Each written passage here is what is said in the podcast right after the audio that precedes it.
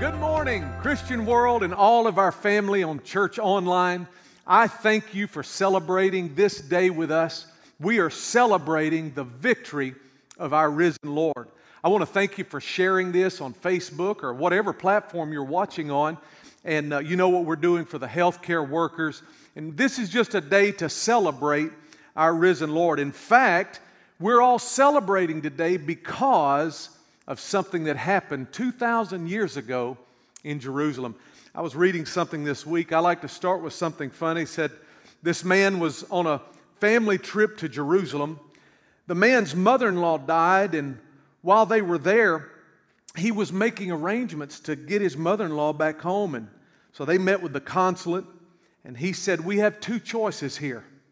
We can bury your mother in law here in Jerusalem for $150 or we can send her back to the United States for $5,000. After some thought, the man said, I think I'm going to send her back to the United States for 5000 The consulate said, Man, you sure must have loved your mother in law. The man said, No, it's not so much that. I remember that I heard about a case years ago where somebody died over here and they buried him and he came back after four days, and I just can't take that chance. I want to talk about unexpected things that happen in our lives. You're sitting in your living room today unexpectedly. We've been under, under a stay at home order unexpectedly.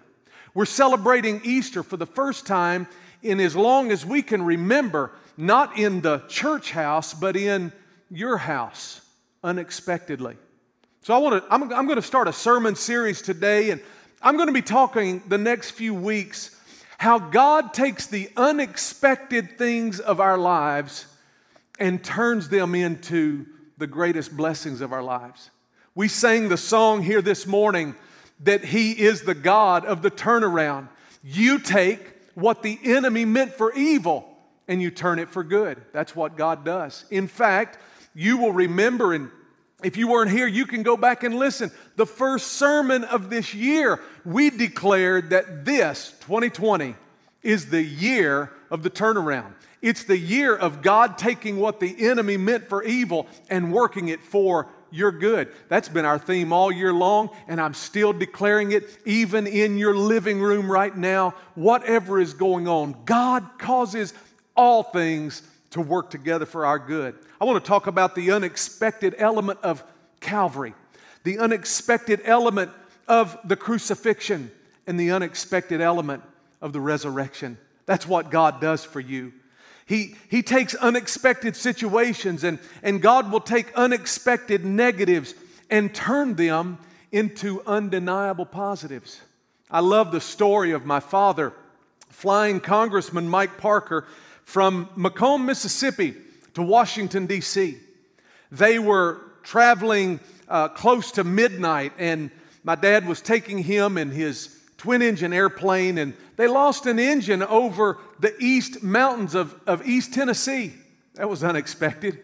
So my dad gets it, and of course, he, he flies the, the twin engine the way that you're supposed to. You lean into the good engine, and so he's doing everything right. They're coming in for final approach, and it strikes midnight, and the lights go out. That's unexpected. Have you ever noticed that when one unexpected thing, thing happens, it, it seems like they begin to compound? My dad had to do a go around with one engine. Congressman Mike Parker, also a pilot. In fact, he, he may be watching this service with us this morning. He was a pilot of a single engine plane, and so he's thinking my dad is having trouble keeping it straight and level, so he's trying to help my dad level the plane. But you don't fly a, a twin engine plane level when you lose an engine. You lean into the good engine. So my dad had to do a go around. And, and after the lights went out, he got them on safely, and my dad said they were kissing his feet and kissing the ground. But Congressman Mike Parker told my dad later, he said, You know, Rev, it actually worked out good because when I got to Washington, D.C., everybody wanted to hear my story and they wanted to hear what I had to say. Listen, that's what God does in our life. He takes those disappointments, those unexpected events, and works them for our favor. I want to ask you think about that girlfriend you thought you couldn't live without, but aren't you glad you didn't wind up with her? that boyfriend? How about that job? You thought you had to have that job, but then a few weeks later you learned that that company was out of business. How about the cruise you wanted to go on for spring break just a few weeks ago, but you missed that cruise? And aren't you glad now that you weren't on a cruise ship when this pandemic hit? Sometimes your biggest disappointment becomes your greatest opportunity and your greatest blessing because God takes our surprises and turns them into blessings. I want to ask you, what has been your biggest surprise during this stay at home time, during this, during this pandemic? In fact, on all of our platforms, whether you're church online, on our website, and, and by the way, there are hosts there to pray with you, to take your questions, to, to answer uh, anything you have. But I wish right now you would type in what has been your biggest surprise of shelter in place, staying at home? Have, have you been surprised at, at uh, eating at home, or maybe how much money you've saved by not eating out, or Maybe have you been surprised at how much you've gotten on one another's nerves, all being up in each other's space and, and closed in? Have you, have you been surprised being a school teacher, school at home? Have you been surprised by, by maybe becoming a chef? I know in our home, our two girls have become such great chefs. They're cooking all the time. And of course, my wife has always been a great cook, but my girls, they're cooking, and, and we've just been so surprised by, by so many things in this time. What is your greatest surprise? And here's what I want to remind you God takes those unexpected events of our life and He turns them to our blessing. Listen, I'm preaching to, a, to an empty building today, I'm, I'm preaching to an empty room. This Easter morning, no one is here in your normal chair. That's unexpected. And yet, God will meet you where you are, wherever you're sitting or wherever you're standing, wherever you are, He will be there with you. God takes those things that catch us off guard and He guards us to catch the blessings from the things that didn't surprise Him. Did it ever dawn on you that nothing catches God by surprise? I want to just say, as a church, thank God we've not caught the virus, but we have caught the vision. We're not, we're, we're not people that, that don't care. We are people of caution, but we are also people of courage. We aren't running and hiding. We are zooming and thriving. When I say zoom, what do you think about? I want to ask you how many of you have been on more Zoom calls the last 21 days than you've been all the rest of your life combined? I was on a Zoom call with uh, some of our leaders and some that have been making calls for me. And I, I was having a Zoom meeting with them, and I looked, and there's John and Nancy Hudson, great members of this church, and they said, This is our first time to ever be on a Zoom call, and are we doing it right? Listen, Zoom has made it possible for us to stay connected and stay face to face. I want to connect with you today. If, if you're a guest, we're going to have a meet the pastor right after this service, but we're, we're Zooming and we're thriving in this time because God is going to take what the enemy meant for evil and work for good. In fact, that really summarizes the story of Easter. What came as a surprise to the disciples, even Jesus' own mother was surprised. Everybody was surprised. It came unexpected to them, but Jesus knew. He knew all the time. He knew how the story would end. And in fact, God has a good ending for your story. Stick around for it. Don't miss the good ending. Don't give up before the victory comes in your story. What surprises God, or, or rather, what surprises us, does not surprise God. God didn't wake up one morning and, and see a headline and say, Oh my, what are we going to do with this situation? God didn't look and get a text from Gabriel one morning that said, Hey, God, have you heard of COVID 19? Have you heard of the pandemic that is sweeping the world? He didn't say, God, have you seen what's happened to the stock market? None of that happened. None, none of that took God by surprise. He already knew. Nothing that happens in our life comes as a surprise to God. That's the story of the resurrection. Jesus took what the enemy meant to stop the church, to stop you, to stop this this, this Jesus that is claiming to be the Christ, the Son of the living God, the enemy tried to stop him. But God took what the enemy meant to stop the church and he birthed a worldwide family. And God gives an opportunity today for every one of us to be a part of that. That's how God works. The resurrection, it foiled Satan's plans. Paul said this in 1 Corinthians 15 and if Christ had not been raised, then all our preaching is useless and your faith is useless. Paul was so convinced of the, of the authenticity and the reality of the resurrected Lord. In fact, he met, he met him. The disciples were convinced of it. In fact, the, the proof of the resurrection, it is one of the most attested and well proven miracles in all of history. Over 300 direct prophecies from the Old Testament were fulfilled in the resurrection. They say that in order to predict the winner of March Madness, and a lot of people are mad that March Madness didn't get to March, but if you could predict the winner of that, they say your chances are 1 in 2.4 trillion. But they said with just eight of the Old Testament prophecies, Jesus being that one, and Jesus resurrecting from the dead, if you were able to get just, just eight of those prophecies, of those 300 correct, that that would be a one in 100,000 trillion chance. That's right, that's, that's 17 zeros. That's a lot, but Jesus fulfilled it because he was the Christ. Jesus spent 40 days after the resurrection hanging out in Jerusalem. He didn't just say, Bye, friends, and then uh, after he raised and, and ascended to heaven and leave them, he walked around. He ate meals with them. He talked to people. At one time, he even spoke to as many as 500. And they said, as the, as the writer Paul was writing, he said, And many of you who were there are still alive today. Listen, the, the fact of the resurrection of Jesus Christ cannot be argued. But I will tell you what is the, one of the greatest proofs of the reality is a changed life. A life that was broken but now healed by the power of God. A life that was devastated but now put back together by the power of God. Second Corinthians chapter 5, I love this verse.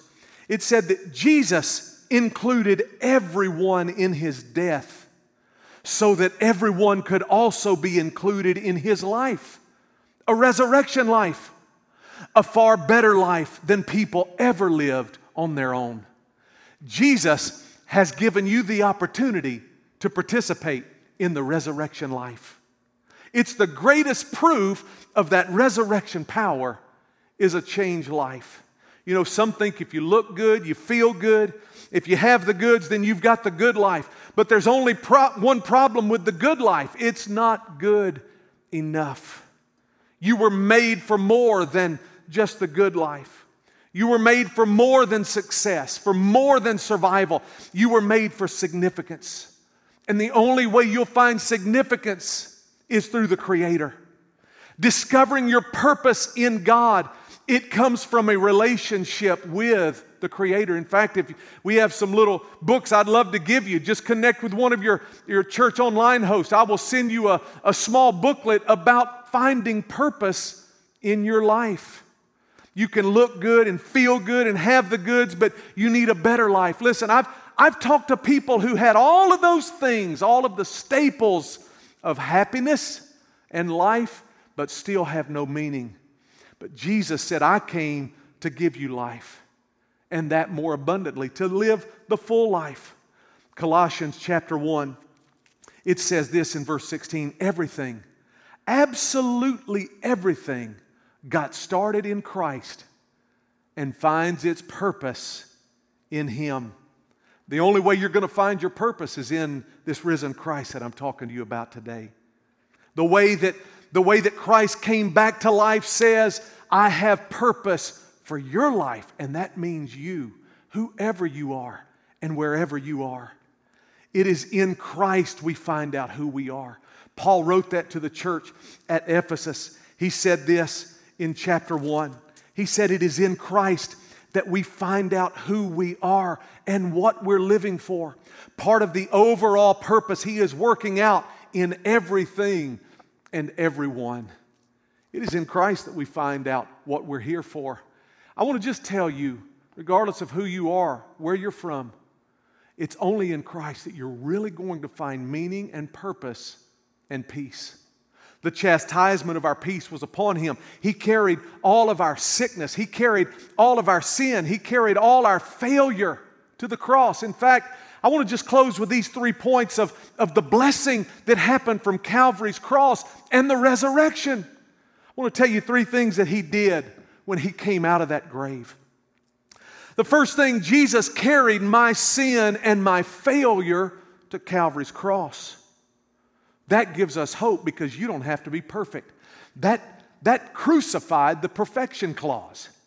The, the perfection feeling that we all have to be perfect and we have to have it all together and we have to know everything and we have to be just prim and proper. Look, God has taken care. He is the perfect lamb slain from the foundation of the earth, and you don't have to be perfect. In fact, this book, one man said, from generations to revolutions, but from Genesis to Revelation, it's filled with people who were imperfect. It's full of stories. Abraham was too old. Jacob was insecure. Joseph was abused. Leah was unattractive. Gideon was poor and fearful. Samson was codependent. David had an affair, and David had all kinds of family problems. But he found God and he became a man after God's heart. The prophet Elijah was one time suicidal. Rahab, a part of the lineage of Jesus Christ, and yet there was a time in her life she was immoral. John the Baptist was eccentric. Peter was impulsive and hot tempered. Maybe some of us have been dealing with that in close quarters.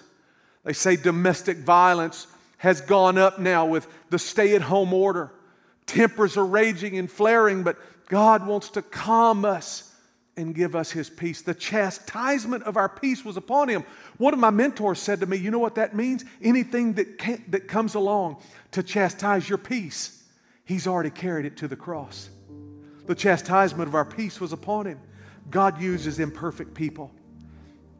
The second benefit that we see when he came out of the tomb, Jesus created a family for me. Jesus created a family for you. You don't have to be alone. That solves the problem of loneliness. It solves the problem of being alone. In fact, Jesus, while he's hanging on the cross, he's thinking of his mother and he says, Mother, I don't want you to be alone. I'm leaving, but behold your son. And he says to John, Behold your mother. Jesus was thinking of loneliness and aloneness even while he was on that cross. You don't have to be alone. God's family includes all races.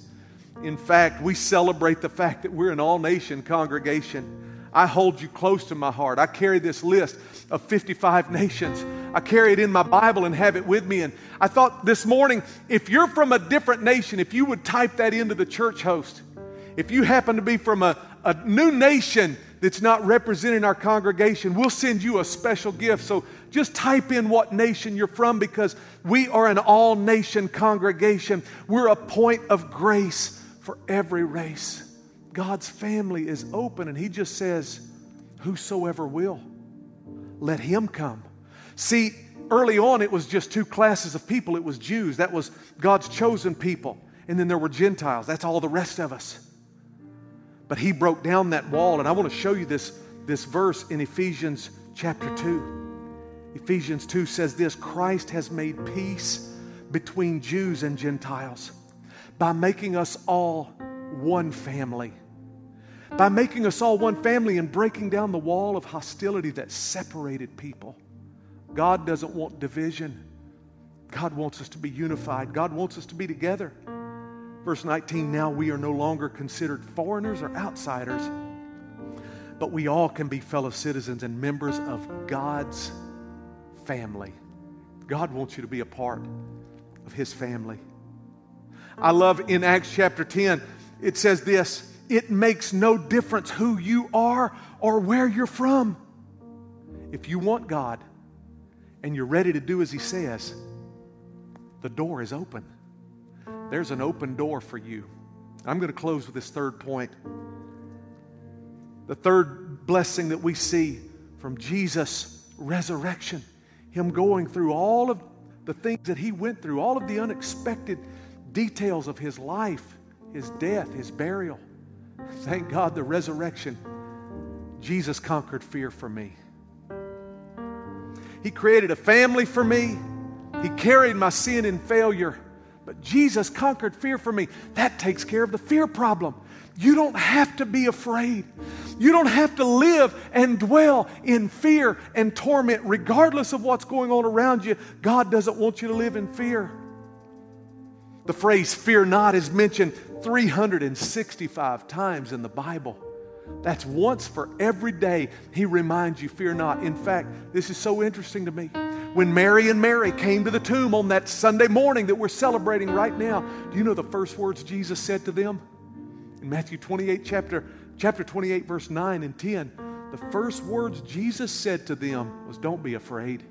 Fear not. He conquered the fear problem, and He doesn't want you to be afraid. He conquered that. In Hebrews 2 and 15, it says that He took care of the fear of dying. In the early church, people were baffled that those early believers, they were not afraid of death. They believed in him even unto the death. And he did that so that you don't have to fear today. I want to speak peace to you in your home. I want to speak uh, fear be gone. I want to speak the peace of God to you in your life.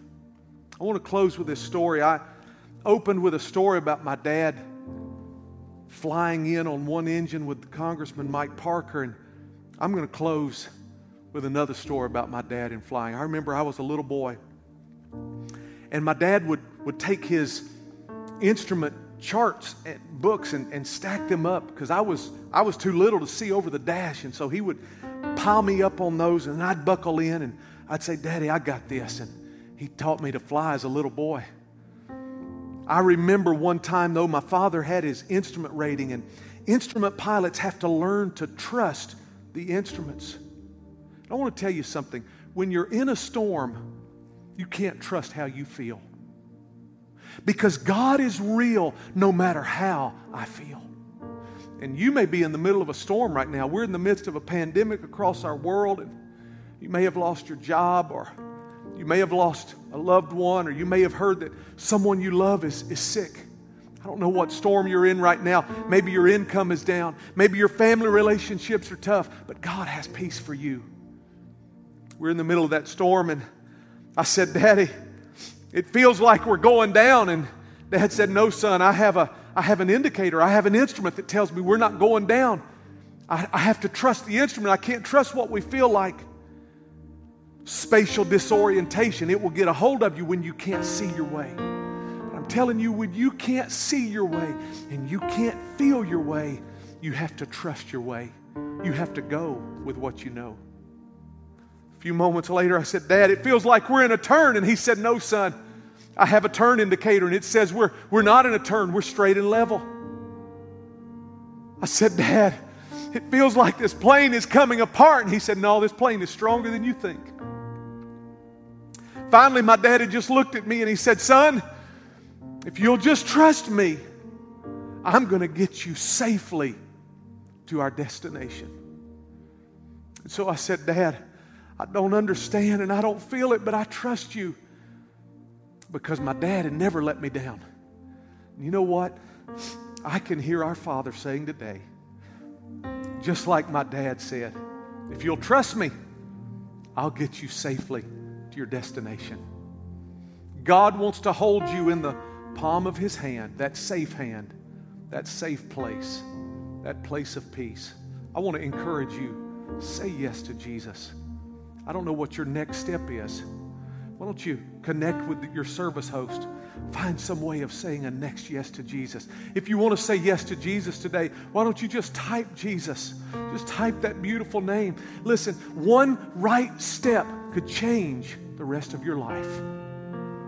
I want to pray with you and I want us to pray together. I want us to surrender our hearts to Him and profess our faith in our risen Lord wherever you are, why don't you bow your heads right now? And if, if you don't know how to pray, just maybe you can say amen to, to my prayer, or maybe you can pray along with me. But Lord, we come to you now in the time of this pandemic and the time of this struggle, and we're even we're even in our homes on a day that normally we all gather and feel large auditoriums all over this world.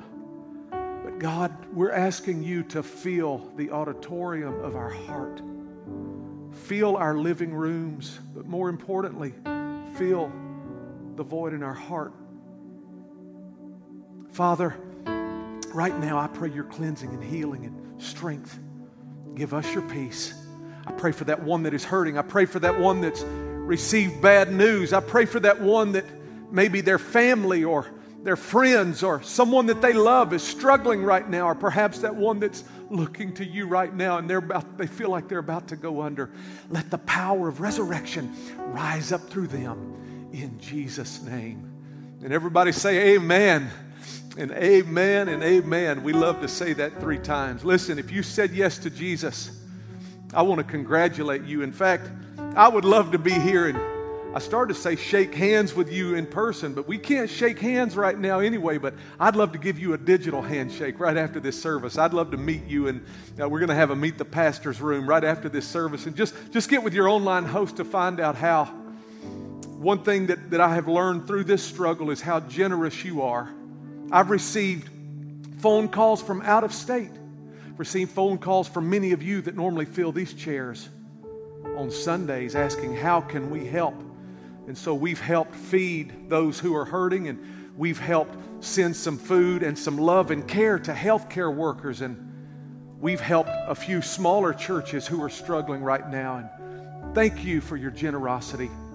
There are many ways to give online, and you can see that uh, on, uh, on our website and, and connect with those, uh, the service hosts. But we always take our phone in our hand or our giving envelope and just bless it and consecrate it to the Lord. And I want to just bless you today as, as you give. Thank you for your faithfulness. Father, I pray your blessing, your provision. I pray your multiplication and your strength upon your children today. Give us the miracle you know we need. In Jesus' name, amen. Amen. Listen, God ran out of that grave, and because He did, you can too. We're going to worship right now. Run out of that grave by the power of God.